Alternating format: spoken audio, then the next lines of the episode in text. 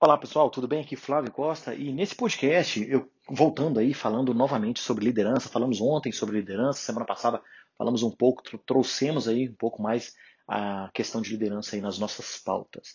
Mas o que eu quero falar hoje com vocês? Quero falar sobre a auto-organização, né, preconizada e defendida muito aí em ambientes ágeis, né, que a equipe ela deve se, ser auto-organizada, autogerenciável, ou seja, ela sabe como fazer melhor. Você, como gestor, ou o Scrum Master, ou Product Owner, ou as pessoas que fazem parte ali da organização, permitir que essa equipe, a equipe ali que está desenvolvendo um produto, que está fazendo um trabalho, ela tenha autonomia para decidir como fazer o seu trabalho.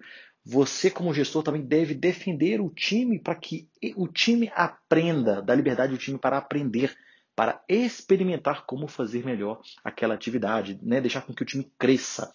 Só que é muito difícil ao mesmo tempo.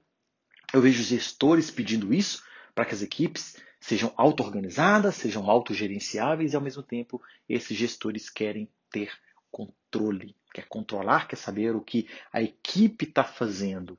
Tá? Então, a mudança de mindset, a mudança da mentalidade ágil, ela deve ser né, difundida, é, ensinada com muita, de forma incisiva, né, de forma efetiva ali para o alto escalão da empresa, né, da organização, de forma que eles entendam que naturalmente você precisa né, ter um norte. É, a equipe ela tem ali a sprint goal, né, a meta da sprint, que é o tempo ali que ele vai desenvolver alguma coisa, um artefato, potencialmente que pode ser ou não liberado para o cliente ou para o mercado. É uma decisão do time, né? considerando que o Product Owner é o que traz o entendimento de mercado, é a voz do cliente para dentro do time.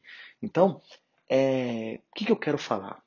Né? Nada mais do que gestores, vocês, uma vez que cobrem dos times auto-organização, né, autogestão, você precisa dar liberdade para que o time faça o que é necessário e não controle o que o time está fazendo. Você não pode decidir é, qual profissional ali dentro do time deve fazer qual atividade. O time decide qual é a sua melhor, é, como eu posso dizer, sua melhor forma de transformar artefatos em produto entregue ao final de um tempo, ao final de um sprint. Tá legal? Então, é um ponto muito importante essa linha tênue entre auto-organização, liberdade para desenvolver, compromisso tá? e controle. Você não pode controlar, querer controlar o que o time faz e ao mesmo tempo cobrar dele auto-organização. Tá legal? Um grande abraço a todos. Vejo vocês aí no nosso próximo assunto, no nosso próximo podcast. Até mais.